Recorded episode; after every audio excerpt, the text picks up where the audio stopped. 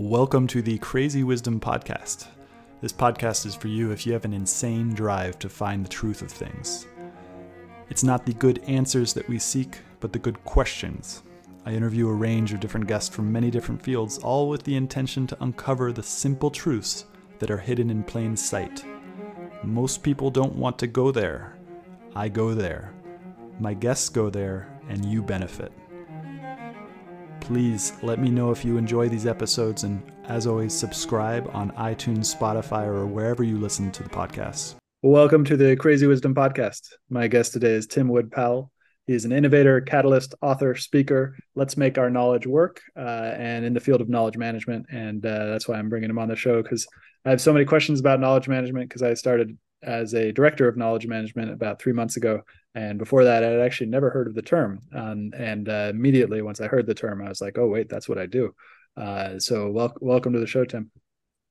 It's great to be here and it's great to meet you. Yeah. Uh, so, what is knowledge? Well, that's a uh, it's a it's a question that I started having when I was in business school. Uh, my professor Sid Winter uh, said just offhandedly one day in a class, he, he the only economics course I ever took at Yale, and he said, uh, you know, companies compete on their knowledge. And I came up to him after the class and I said, "What did you say? You know, and tell me more about that." And he said, "Well, you know, he opened this whole window of uh, knowledge. So knowledge is, I mean, I've got various definitions. I could bore you for hours. We could talk about that, but in a nutshell, it's um, first of all, it's an intangible asset. It's something that has no weight or uh, and the value of knowledge, which is the name of my latest book um, pitch, is uh, is is my sort of my business school take on what is knowledge. Knowledge is a complex topic. I'm not the first person to tackle this question. Uh, the first person, first economist to tackle this question is Fritz Machlup, uh, who in 1962 wrote a book called The Production Distribution of Knowledge in the United States. Having come, as I mentioned in our pre warm up, uh, from from the music business, where I briefly was, in, which I briefly was in as a DJ and then as a musician, and then did some recording uh, uh, with a major label briefly um, before going to business school. I had a familiarity with intellectual property, and I actually had a copyright dispute over a song I wrote about a copyright dispute. So I got very interested in intellectual property, and that led me then into knowledge and what is knowledge and how does knowledge benefit us. So, if anything, I think I have a business school take on knowledge. I mean, at Yale, I studied psychology and philosophy. It was a new major. They just had a combined major they put together. So, indirectly, they didn't have anything called knowledge management in those days, and they didn't really address it forthrightly. But psychology and philosophy was kind of the beginnings of a program they had created then, and it's still going now. So it's a it's kind of it's it's a kind of it's a question that goes back to Socrates. Socrates was the first guy that said, "What is knowledge?" And in my book, I trace back, you know, when he first asked that question and what became of that. So basically, it's a it's a question of philosophy. Also, all philosophy, all good philosophy, to me, is answering that question or asking that question. I just do in the context of business and and economics. Well, you said that knowledge is intangible, and this is something I've been trying to think through a lot in my current company because we're trying to measure a lot of things, and all, a lot of other businesses are all trying to measure a lot of things, and like mm-hmm. intangibles to me seem like they're not necessarily very open to measurement. So if there's something's intangible like this, and there's such an emphasis in business in order to measure things and prove ROI, then you know where does knowledge fit into it? Because it's so abstract and it's such a like a such a just like a, a meta question. How yeah. how does this even fit into a business context? Yeah it's a very good question. I mean that is the question that a lot of these conversations sort of boil down to that. Um, in an era when you know when i was in business school and that was a long time ago but we were the beginning i think the beginnings of saying let's do everything empirically. Let's do everything with data. And by the way this is before we had spreadsheets. I mean we had spreadsheets that were like big yellow pieces of paper. So it was the dark ages in terms of technology, but still we wanted to be uh, empirical and uh, evidence driven and that kind of stuff that we still have now. I think the problem, the, the conundrum, the um, paradox, the uh, catch 22 is when you get more, in, and I've thought a lot and read a lot as much as I can about metrics and how they came to be, but metrics, as you probably know, you know, start as something you want to measure performance so you can do better. Mm and or you can perform perform better than your peers, better than your former self, or better than your peers. So that's all a good reason. But metrics quickly become Mm-hmm. targets and mm-hmm. okay here's the metric okay let's meet that this time um, except plus plus 10% or plus 20% or let's cut that cost by 10% or whatever metrics quickly become targets and so they have you know in companies they have real meaning i mean people are measured even the CEOs are measured. I mean, they're especially measured on stuff like stock price and stuff like that. They're measured on metrics, and um, companies, all companies of all sizes run literally run on numbers and metrics. And more and more in our own businesses uh, and our own lives, I should say, you know, we run on numbers. We, we're kind of a numbers driven society, but it's a catch 22 because, as you said before, it's hard to measure, especially when it comes to intangibles. My latest work, uh, and I didn't invent this idea. There's a guy at NYU who um, who came up with the idea that the accounting systems that we have were designed in the last century and they're kind of for last century kind of mm. companies and, and entities.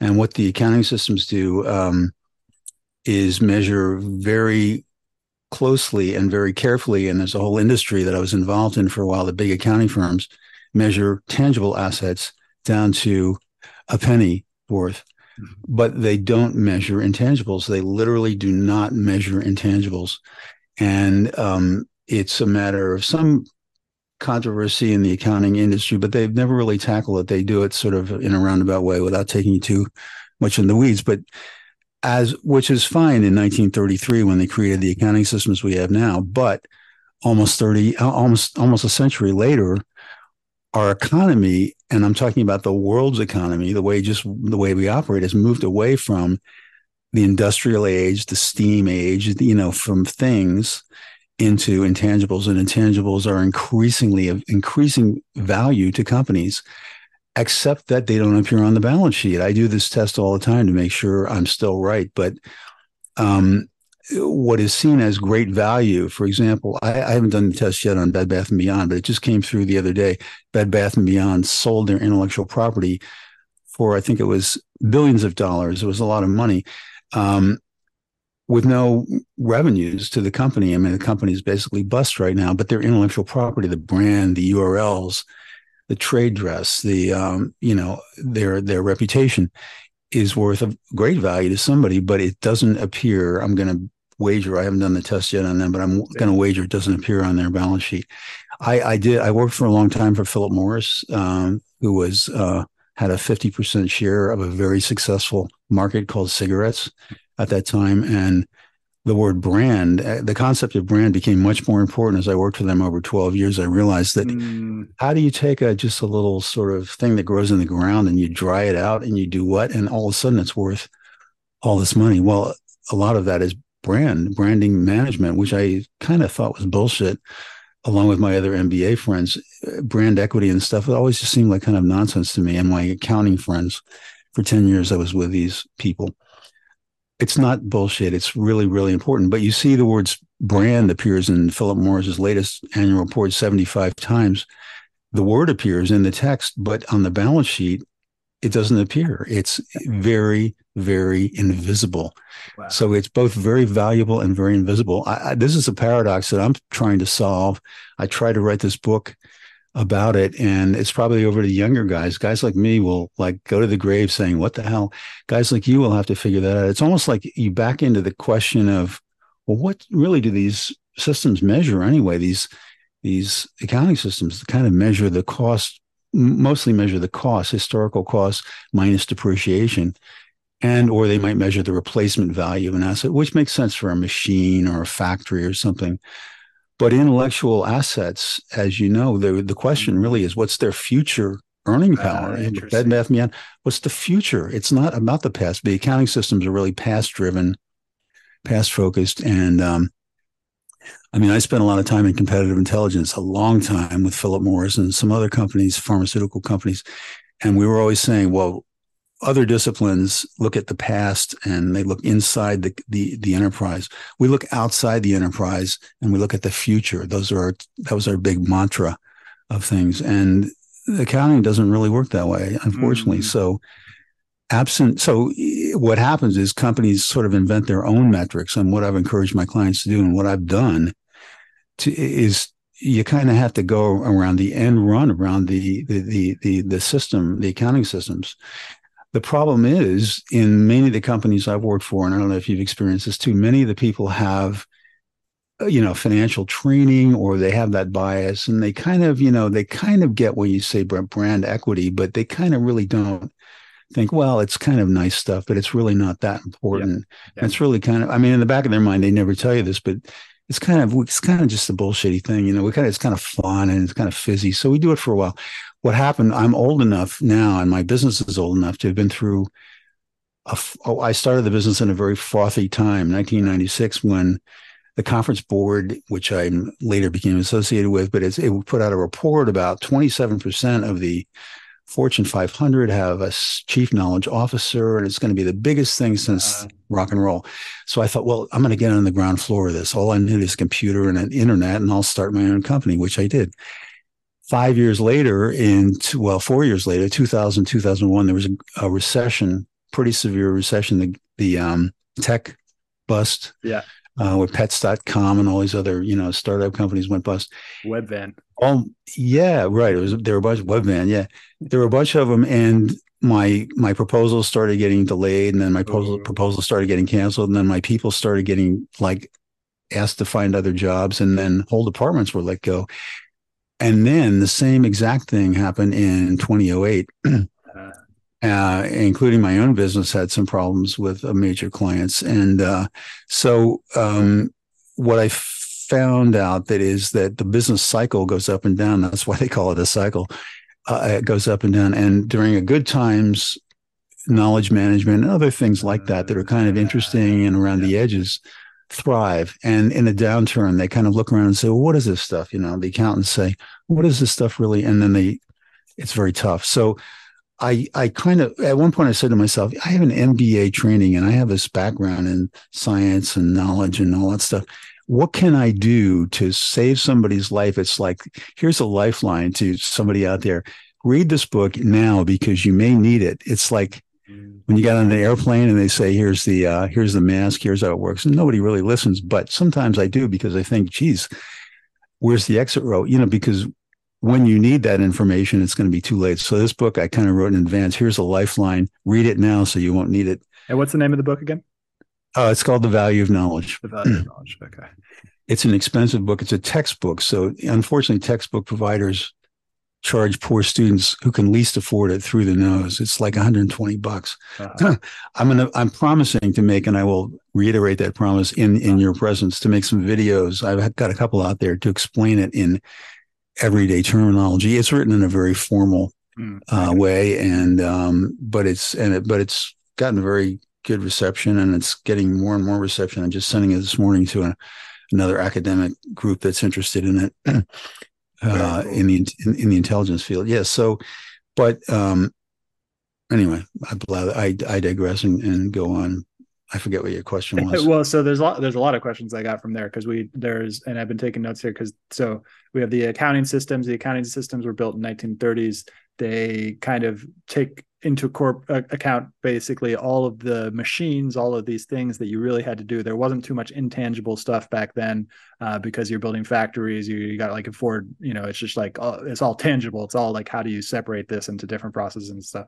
Uh, and then now we're in an age of knowledge work uh, particularly 1960s 1970s and on till today now with computers it's all like it's all about how strange how like how divergent uh, a lot of our brains work and how you know we can make connections between various things. All the tangible things seem to have already kind of the, that's been created already.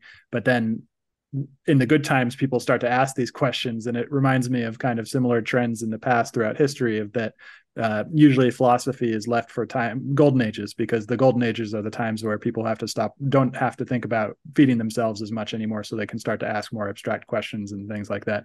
And so it also happens in the business that business and i, I have a, we have a very interesting business. I work, I work for a company called invisible technologies invisible technologies the ceo is like highly highly uh, studied in the classics. Um, and there's a like a really huge emphasis to understand philosophy in the business because there's a clear understanding at that high level that philosophy is very important for business even though it's intangible.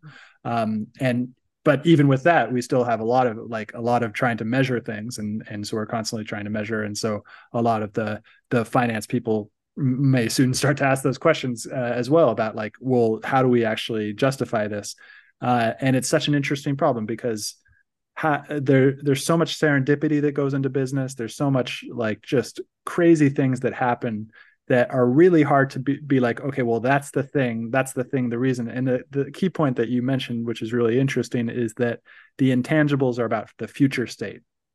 Um, and science is all about prediction. You know they they develop theories that are predictive and if they don't predict then they're not necessarily science or they're just poor science um, but nobody you know we can predict in these little tiny specialties but we can't really predict where a business is going to be in five years. We can plan for it and stuff like that. And so that I, I love this idea that the intangible state is like future value. I've been reading this great book called um, the price of time uh, by chancellor all about interest and how interest is basically a way to price time. And yesterday i was I, it was actually the second time i'm reading it. They were talking about how uh, let's see if i can it was so hard to understand what they were saying the time value of money um, mm-hmm. we have the you know we have i'm you know I, have got a house in california uh, I'm renting that house out, uh, and there's the time value of, of money. So like interest, I'm, I'm going to destroy this. There's no way I'm going to be able to explain it, but it's something about like that. Uh, no, I can't do it. So, uh, but it's it, like, it goes into the future. Like we have to think about these things. Yeah. Dis- discounting the future. That's what it is. yeah. yeah. Discounting the future well, because yeah, go for it. Yes, uh, sorry, but to interrupt, but that is in my book. The time value of money is in my book. Mm-hmm. The time value of knowledge. You know, um, it, it, what I do, basically, what I do, and I just hit on this for a talk I'm doing right now. In a nutshell, I think I'm the only person doing this. But what I'm doing is taking business concepts that are really bread and butter business concepts. Time value of money is one of those, and applying those to knowledge. So, how does that? That I learned in finance class, Ron Whipper at Yale School of Management. Time value of money which seemed very difficult for me at first. And it's it's very simple for me now, only because I was drilled in it for two years. It gets very simple after a while. It's so simple you can't believe you didn't understand. It's one of those uh-huh. things, but it, but it's not at first. I I quite agree. But what it basically says, uh, in a, in a, in layman's terms, is a bird in the hand is worth two in the bush. Like the the uncertainties of life are such that of all kinds of life, financial life included, but as a subset of real life, but right now the discount for right for right now in in value terms is zero. The discount in the future is some number because it's uncertain pr- primarily. Um, and that kind of thinking actually led me in. I have a section in the book where I talk about what's the purpose, what are we doing here, what's the business purpose of what we're doing here. And I, over the years, writing proposals and doing that, I've sort of wrestled with that question many, many times. And the one that I'm most happy with right now is the issue of risk, just the mm-hmm. thing that you mentioned. By the way, I've noted that book because I don't know that book and book. I follow this stuff. So I'll, I'll definitely check it out. but businesses or enterprise, I use the word enterprise because it applies to NGOs and nonprofits where I got my start, government agencies where I had a lot of experience too. So, and business, business was just something I did after I did nonprofit work for about six years.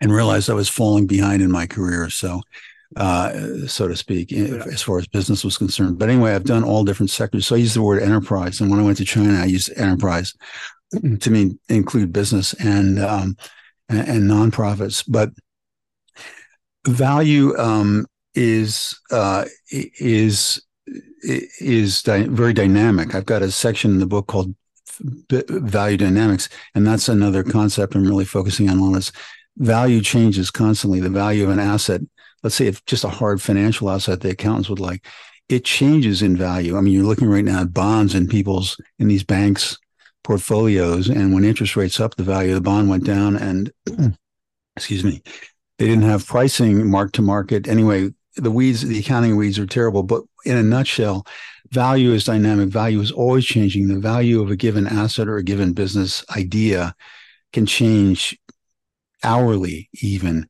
and uh, and so and but companies or organizations enterprises have to make bets about the future, about this uncertain change in in the in the environment. The environment's changing constantly, and business people know this. I've talked to business people who can who operate this way, even though they may not be able to articulate the mm-hmm. concepts. But they're having to guess really about how many people should we hire to do what jobs, mm-hmm. what investments should we make into the future when nobody really knows the future. So the the future is is very uncertain and in the competitive intelligence field we talk about threats and opportunities you, you have uncertainty is a big thing and then uncertainties that are negative say are threats and uncertainties that are positive we call opportunities. And then there's another part that I deal with in my book called risk, which is when you take an uncertainty and you try to put some parameters around it.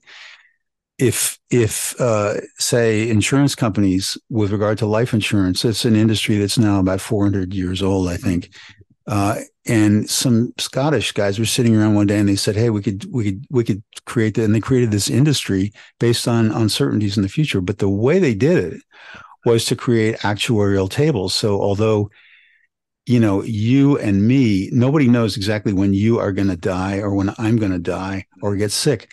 But the actuaries can say, well, Tim is X years old and he's X, you know, medical conditions and so forth and so on. So we think we're going to bet, we're going to lay money that he will live to X time, to Y time. And so they have figured out a way and created a whole industry around risk and how to manage risk, turning uncertainty in, into risk. I think that knowledge, the greatest opportunity for knowledge, the greatest payback for knowledge is in in that is in buffering the environment the environmental uncertainties that we all face. I mean, if that wasn't clear during the last three years when we had these huge buffets, every every organization did because of the pandemic, and then because of uh, Black Lives Matter, and you know the the fallout from that, the ESG thing, which I'm following for the conference board, is still going back and forth. There's like an ESG culture war going on. All these things happening in organizations back and forth. And that will always be the case. I think companies and organizations and you know households and people are dealing in a world of uncertainty that is just all too clear and it's not going away. It's not like we're going to go into a golden age where everything is calm and peaceful. It's just not going to happen. And so, so, so knowledge in effect to me, um, what, what does it takes the complexity of the world. Everything that I've done, I've done market research, competitive intelligence and knowledge management, all those things have the function ultimately of taking the big, complex, fast moving world and then boiling it down to if you will, a simulacrum, a model, mm-hmm. uh, cre- creating a mental model for your for your management, say, to make decisions. Mm-hmm. And all, I'm all about human centric. I mean, I think everything ultimately comes back to human decision making. It's just the way I was trained, and it's the way I've been challenged, and I've been, you know, challenged myself to think: was there is there a com- concept of knowledge or information or intelligence? It doesn't involve human decision making. And, and my answer is no. And people say, well, well, what about technology? Where's technology in your book? I said, you know what? I wrote a book on technology about 20 years ago, probably in the influence of your dad, as a matter of fact, and people like that. I wrote a book called The High Tech Marketing Machine. It was about using a revolutionary idea, this new idea. Of we could use technology for marketing, which is something I was doing at PwC. It was a brand new idea because it was before the internet. And um, but uh, so anyway, so that book was all about. I mean, I have a copy here somewhere. It's so far out of date. It's crazy because I talked about this technology, that technology, and it was just too close to the ground as far as technology. And and two years later, the internet came out, and I called my editors and say the book is completely needs a new chapter. It needs to be rewritten. It's completely obsolete. Huh. And they said, well, you know, we've got new management. And they had been sold to a larger company. Dow Jones had bought them. They said, well, nah, you're fine. We'll just ride with it. So the book that I wrote on technology was so obsolete after a while. So I vowed I would never make that mistake again. So I barely mentioned technology in this book at all. But when I talk about intelligence and decision making, you know, it's clear that a lot of decision making is now algorithmic, and it's been for a mm-hmm. while. It's not just Chat GPT. It's a high tr- high speed trading has been going this way for you know ten years. Um, and so it's not really new and, and it's and it's really there. But somewhere in the algorithmic trading, somebody makes a decision that's put into a, an algorithmic rule. I mean, I'm uh, I keep pretty close to this. My son's a software engineer, pretty serious software engineer, so he keeps me up to date when I'm sort of lacking in my current knowledge. But it's all human engineering. It's it's you know these technologies are made by people for people and they are subject to the whims and uncertainties that people are too. It's just sometimes they're baked in so deep that you can't see that. And I think that's the danger, frankly, is oh yeah, absolutely. You know, well, and yeah. we're seeing it right now because you know the the you talked about the first wave of of the internet with the browser, and then the second wave, well, maybe third wave or fourth wave, but uh, with Facebook, Uber, Airbnb, all of these companies, basically what they specialized in doing was taking the human out of the loop uh, and creating a whole bunch of algorithms. Uber is the best example where instead of having a management kind of structure where you have your taxis that are all ma- managed by a company that goes and sends them out, instead of having that structure, then the algorithm is basically making sure that the decision to manage the the Uber driver is actually coming from the customer themselves who gives the rating and stuff like that. And and so mm-hmm. it like it takes a whole bunch of administration out of it. Uh, Facebook has the same thing you know that that was a huge problem in the last few hour few years is that Facebook basically specialized in taking the human out of the decision making for what type of content uh, is published and edited. Uh, and then you start having people just upload all sorts of crazy content and stuff like that and facebook had to change their whole structure in order to try to solve this massive problem that had, had only arisen because of their initial business model proposition. Yeah. I think you lose um, sight when people lose sight of business value and businesses in spite of business businesses own attempts to make it seem abstract with brands and stuff like that they're people you know? Yeah. and that's when i that helped me a lot when i was writing proposals you know? People write proposals for businesses b2b and all that nonsense. It's really just people. B2b is just people. They're people making decisions. At companies when i got to the top of very large companies and i saw you know who's running this who's driving this boat? It's a few people you know? The senior leadership team would be a few people. And knowing those people and know how knowing how they operate was kind of key to doing business with them at a high level. So, all the abstractions notwithstanding, and I have this debate with my son all the time. I'm sort of very, um, I don't think self-driving cars are, are a very good idea, and he thinks they're a great idea. But Dad, you know, suppose it took all the in the crazy people that are doing nutty stuff and took that all out. And that's a vision. I think it's very appealing. Like I said, I came through data when data was just basically Stone Age stuff, but I was all in favor of instead of making business decisions by the seat of our pants and just gut feel, let's do things empirically. Let's look at data. I was trained in science for two years. I was pre medical science. Hmm. And I really like that way of thinking. And I think that's the right way to go. And science has worked for us for 400 years. It hmm. did miracles. So let's run businesses like that too. But the problem is that I think what you alluded, alluded, uh, alluded to earlier in our conversation is when you get a piece of data about something, it's nice to assume that's representative of what the thing itself is. However, data, in my view, is a very thin slice, a very thin slice mm-hmm. of what actually is.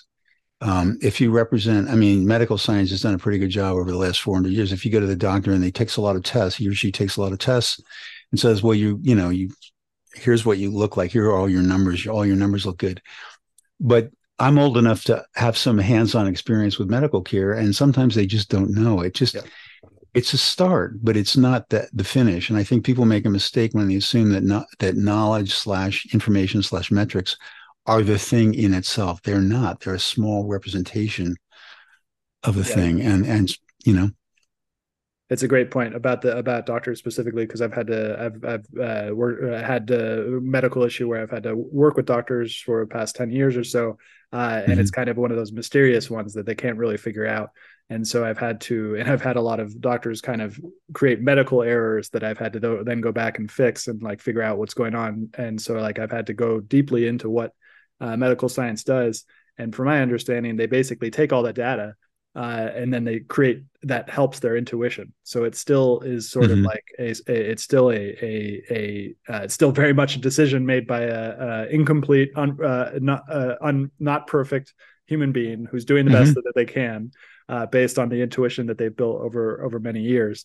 Um, but it's definitely like you know the science part of medical science is different than the actual clinical part of medical science because then you're dealing with one individual who is unique with their their characteristics and like outside of the as you said with the data actuaries, it's like we can't really predict when we're going to die uh, but based on our all of these different factors, we can kind of narrow it down a bit, um, and uh, and well, narrow it down quite a bit. But but still, we, we, like it's still really really difficult to get into the fine details of what's going on, basically.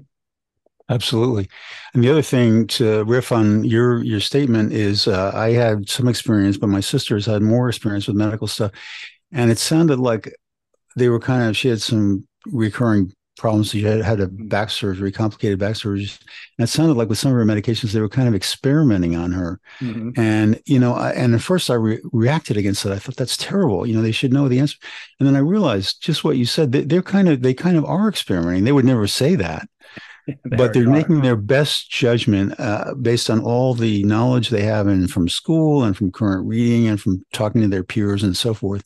They're making the best judgment they can, but when stuff doesn't work, they do something else, and they they're oh, they're open to new to new data. And what what originally, I mean, what what what I come this this ties back to knowledge and my view the value of knowledge. Ultimately, comes back to just exactly that. It's whatever works, whatever has the result that gets the result, the business result or enterprise result that you want, that's what has value and nothing short of that. Without enterprise results and enterprise value, I use that term enterprise value, it's sort of a technical term, but what it means is creating user satisfaction or uh, you know some benefit to the business. That's the test of value, and that's the only test of value. And so mm-hmm that it's what works. It's I'm very very pragmatic in that sense.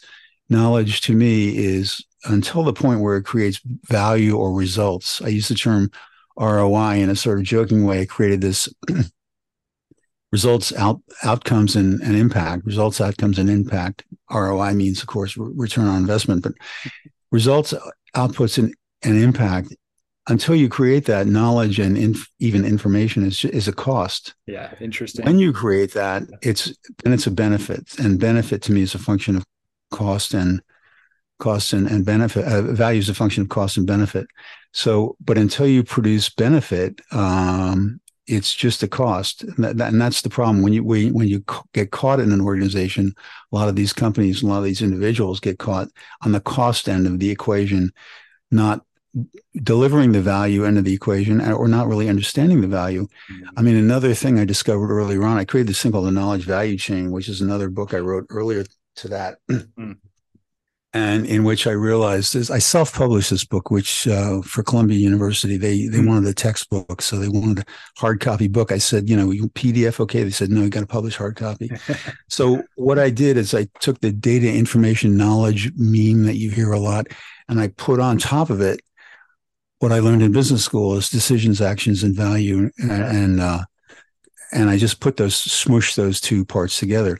What I found over time is the people that create the knowledge piece, and in, in organizations, I've worked with many organizations, and this is t- is typical. And the value creating people are different people, and they're trained differently. The the knowledge people tend to have library degrees or more technical information degrees, mm. and the deciding people have MBAs yeah, and uh, and and that kind of thing. And they they have a whole different pay structure and pay grade, and the two sides of the equation don't really understand each other. In fact, they view each other skeptically at sometimes.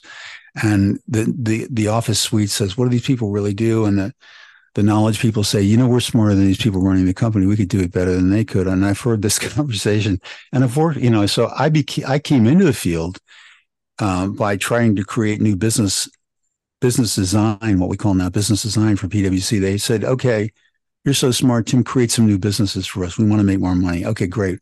How do I do that? I ran to their library and I started sucking in information and I started sucking so much information in that I re- that I kind of got enamored of that whole process. And the next company I went to work for was called Find SVP. It was basically it was kind of like Google before Google existed, before the internet. It was finding information for people for business value. I mean that that seemed very important, but very few people have crossed that divide. Knowledge people are here, decision people are here, and and when you're at Harvard Business School or I studied at Yale, we studied with Harvard cases.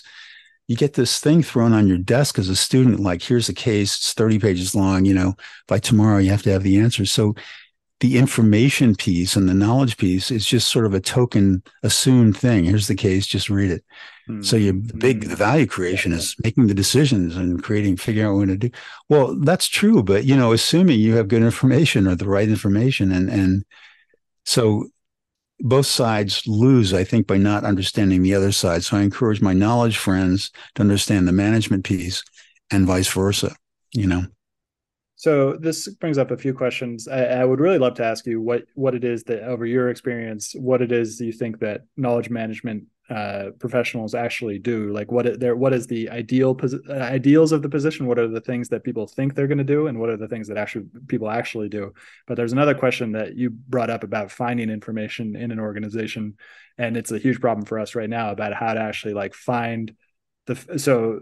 Uh, uh, the, the so the fact that Google has basically habituated all of us to finding the information that we want immediately because everything's open on the internet or everything was open on the internet. It's kind of changing now, but um, but so Google's habituated it, but then we get inside of an organization and all of a sudden there is no Google search because the organization is by default um, sensitive. So, uh, so like we've actually got to protect things, and so you can't actually find the things that you're looking for. And I'm realizing this isn't just a problem at my specific company, but every company out there basically doesn't have very good. And there's a lot of technology tools that are coming out. None of them are working very well. Um, but uh, uh, I guess like we could give it a, a, an option to you, which one you want to talk about, like in terms of knowledge management workers and what they actually do. Um, yeah, I'll start with that one, and I'll get into the other ones too if we have time. Uh, they're very interesting questions, really, though. They're all good.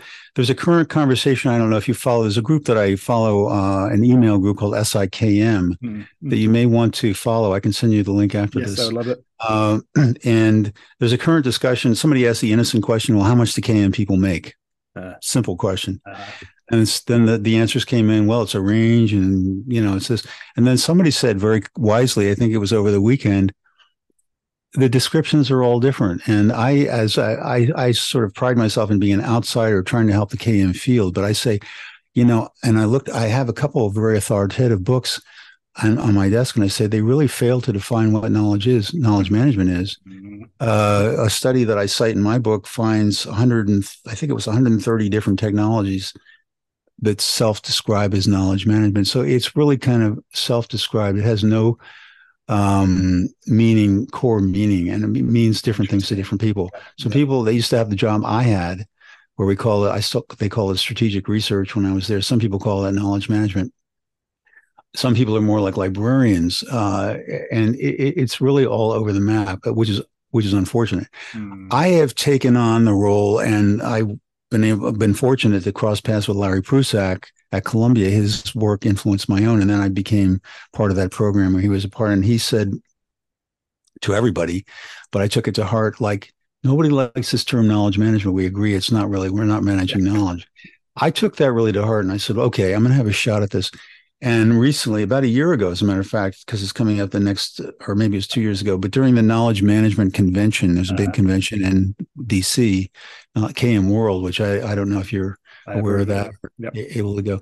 But anyway, I'm going to speak at that again this year. But I said, okay, let's, what do we really do? What's the core of what we really do? I think, this is my opinion, I'm trying to sell people on this idea or uh, make people aware. It's not knowledge management per se, it's knowledge resources management. And what I've observed a lot in my Columbia work is it's knowledge resources. It's the enablement or empowerment of knowledge. I, I believe firmly, uh, along with Peter Drucker from 1964, that knowledge is human. It's all tacit knowledge. The distinction between tacit knowledge and implicit knowledge, which you'll see referred to a lot, is just not the way it works. Mm-hmm. Uh, it's not even the way Polanyi, Polanyi said it worked. So if you go back and study Polanyi, he didn't really say what people say he said, but he talked a lot about tacit knowledge. He didn't really mention the term explicit knowledge uh, because there is no such thing. It's all knowledge is all here. Information, as I'm speaking to you, as your listeners may hear my words later on or read my book or whatever it is, that's information and that's a distillation maybe but it's a misrepresentation in a lot of ways. It's a distortion. There's subtle distortions that come in. If you study Shannon's communication theory, it's all, all in the book, but there's little distortions that come in. It's not quite representative. But um, so, um, what most people say, most people in the knowledge management field that I've found uh, are really managing information, hmm. not knowledge per se. Mm-hmm. And yes. uh, yep and, and that that when I real there's a whole section in my book about the differences between those. But I think that for me it cleared up a lot of personal questions. So I thought, well, when they say knowledge, what they're really talking about is information, which is you might call those knowledge resources or sometimes what I call para knowledge. It's not quite knowledge, but it's right next to knowledge in my in my hierarchy. Information comes right below knowledge. So the way we get knowledge in our society is largely through information. And um, I mean, even you know that there are oral cultures in out there in the somewhere that that don't really like Native American Indians never really developed written literature, but they had an oral culture. So there are oral cultures, but even so, that's information. They're transmitting information. So ultimately, information is the support. It's kind of like the method of transmission. It's kind of like, I don't know, I've used all kinds of analogies, but it's the pipeline. Information is the pipeline through which we transmit knowledge, mm. or it enables us to get knowledge. But but so we can manage those resources and i think that that itself is a big enough job for knowledge management people i think that is a big job because one client i went to recently through a columbia project and as you as you alluded to they had they had technologies for sharing information internally which is the good news the bad news is each group had its own pet um, technology, and we found 12 or 13 different technologies being used. Yeah. And so, what, yeah, and they were all basically doing the same kind of thing. So everybody was kind of DIY. The, the other big problem enterprises have now is the DIY. It started with people bringing bringing their own phones to work, yep. bring your own device. You know, now it's bring your own technology. Every group has their own technology. Yep. So what we did in that project is bring that to the attention of somebody and and it's really I hate to use the G word because everybody hates that word too, but the governance word, you know, I hate that word. I'd like to invent my next job is invent a new word for governance because everybody hates that word. Don't tell me what to do. You know, I'm going to be entrepreneurial. Okay, that's fine, but we would all benefit if we all did, you know, what either had a central standard or did you know knowledge of things i'm old enough to remember and this is probably where your father's work helped me as well i'm old enough to remember when i was at pwc the predecessor firm called Coopers and Lybrand, uh, where I had to fight to use Microsoft Word because the whole firm was using a, program called WordStar for word processing. 95% of the firm used uh, WordStar, and that was the big deal. All the accounting partners used it. And I said, Well, I think Microsoft Word 1.0 is better, and I want to use that. And so I finally stuck to my guns. Years later, maybe, you know, I was vindicated, but, you know, um, we didn't even have compatible word processors in those days. But you know, it's it's it's a problem that gets worse and worse and worse as technologies, which I'm all in favor of technologies. I use them every time I can. But when you have an organization using different ones, it becomes like the Tower of Babel. You know, you have to get some kind of co- consistent use. I think.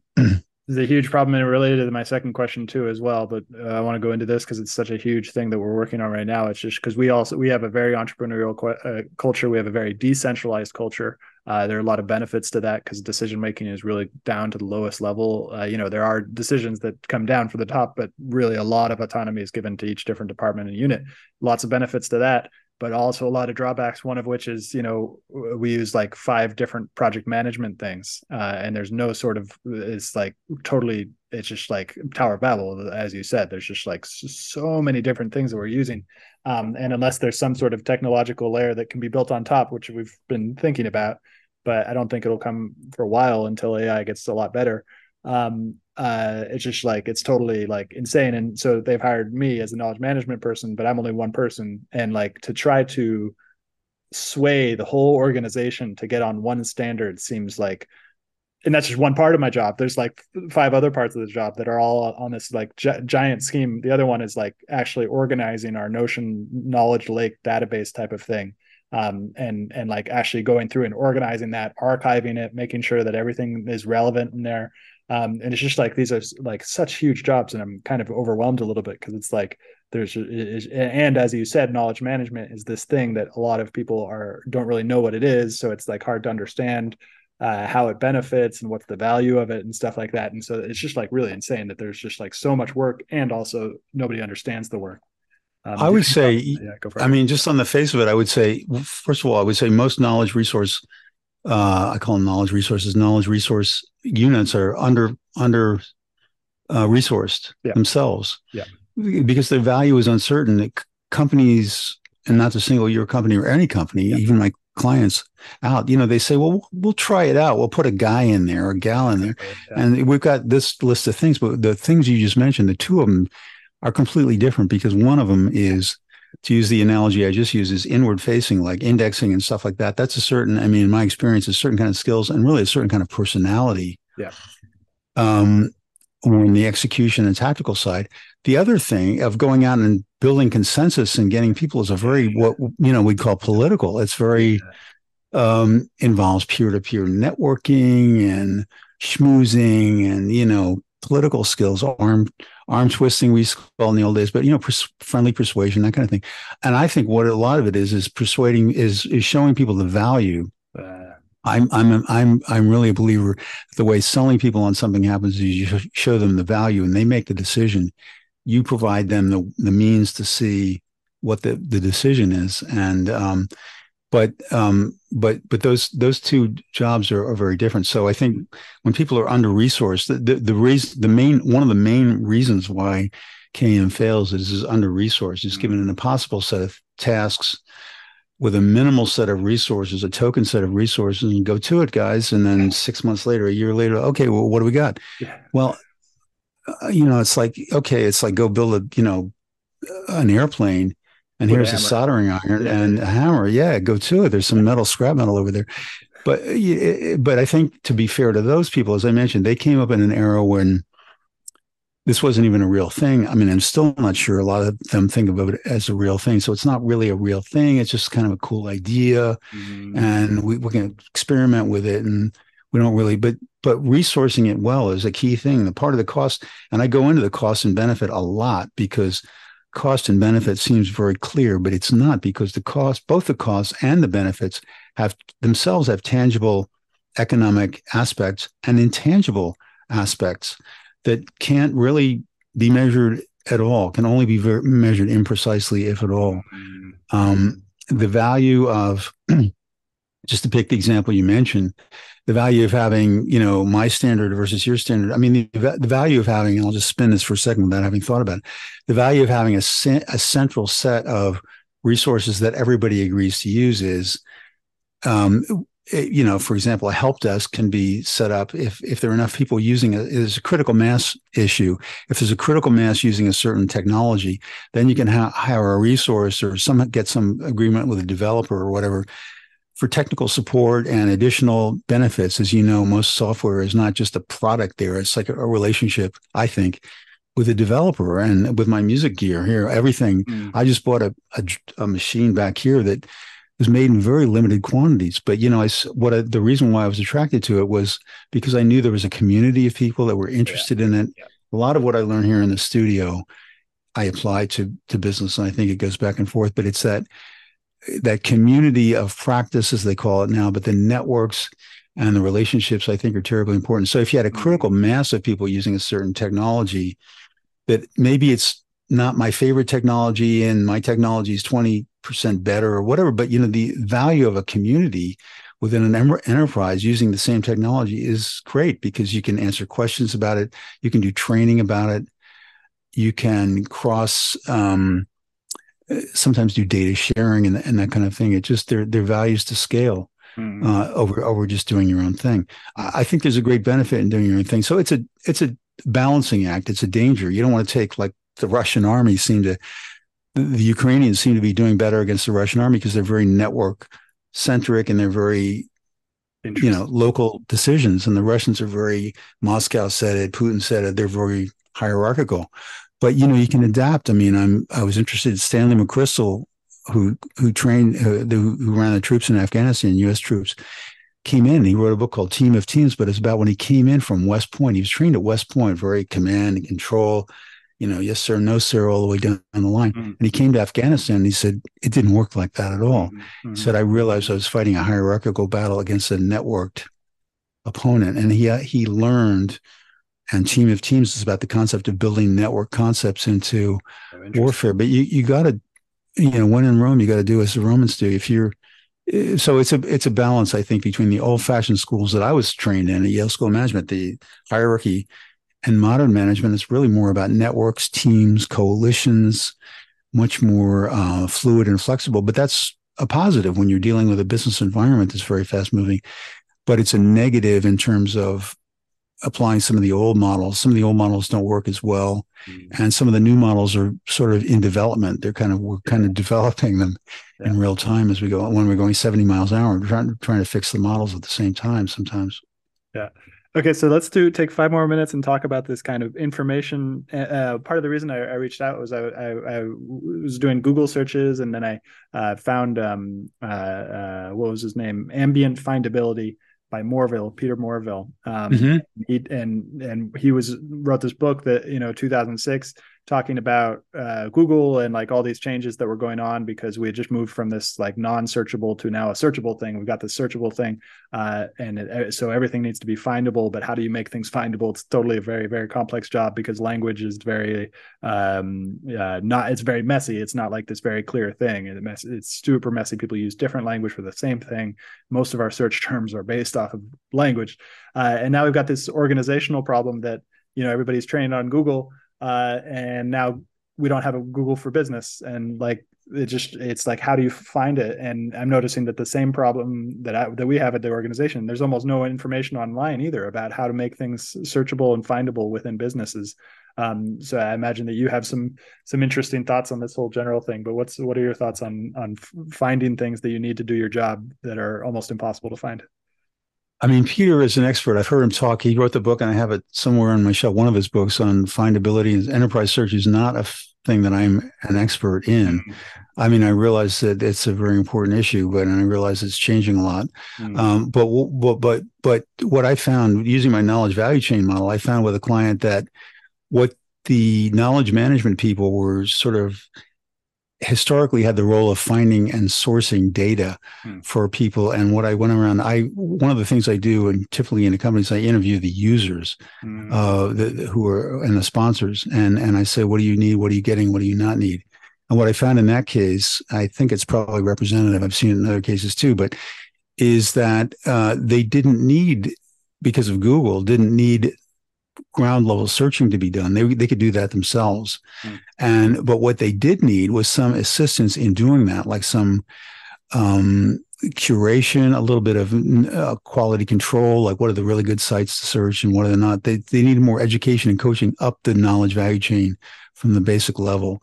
So I think it's a question of finding what you have. I mean, I always think everything I do comes back to the first the first question is what do we got and what do we need? Hmm. So what do we got? It's the hmm. basic question is what resources do we have? I mean, hmm. getting back to the issue of what knowledge management people do. Well, sometimes not, they don't even know. I've challenged knowledge management people. So what do you what do you got? What do you got in that in that company?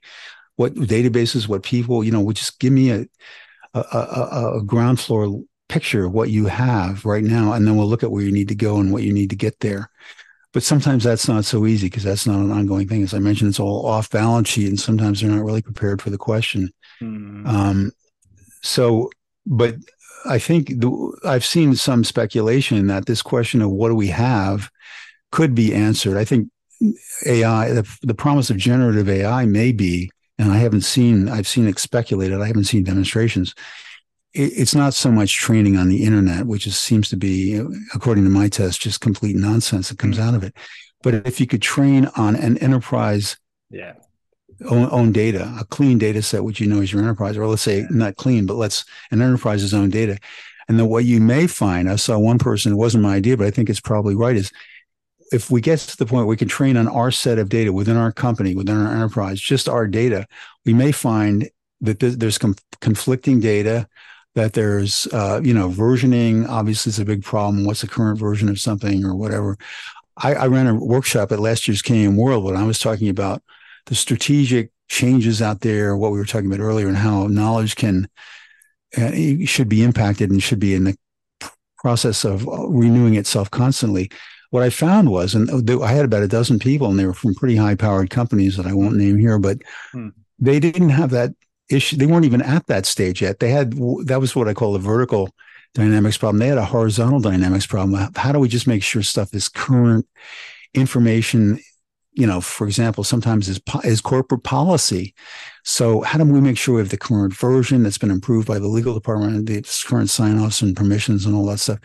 So it's a huge problem that um, I know some of the questions. I don't really know the answers, but I'm told that AI may have some solutions uh, to that. But but I'd say the short term uh, answer is find out what you've got, mm-hmm. and the short term answer to that I always start with talking to people. The, the the best the smartest people in the world are not the people that know everything, the people who knows, hmm. who who know who knows. Mm-hmm. So I'm a big believer in finding the smartest people. You don't have to tell them they're the smartest people, although some companies do have experts and all that. But sometimes that backfires. But um, but, but find this, find this, you know, find the people. It's all find the people that know what it is and figure out what you've got up front, and then see where you go from there. Very cool. Awesome. Well, how can my uh, listeners find out more about you and find out more about what you're working on? I'd be delighted to keep in touch with your listeners. I'm at timwoodpowell.com. That's my uh, personal blog. Uh, my company is the Knowledge Agency, knowledgeagency.com. Um, my book um, is called The Value of Knowledge. And if you look on Amazon, there's a fat chapter, most of a chapter mm-hmm. you can download free. And I'd love to hear from you um, directly. Just contact me over LinkedIn or whatever. Oh, and follow me on LinkedIn. Cool. Uh, and then ping me about any questions you have or problems you have or just to talk. This is really just very interesting. And I really appreciate your sharing insights about your problems and challenges. I, I love doing this, frankly. Cool. Thank you, Tim. Um, yeah. Thank you for listening, and I hope you enjoyed this episode. As always, you can find me on Twitter at Stewart Alsop III. Also, don't forget to subscribe on Spotify or iTunes for every weekly episode that I publish on Monday mornings. Hope you have a great day.